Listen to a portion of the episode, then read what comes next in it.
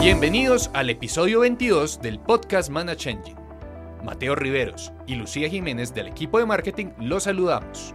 Con motivo del Día de la Tierra, hemos preparado un programa tecnológicamente ecológico para ustedes.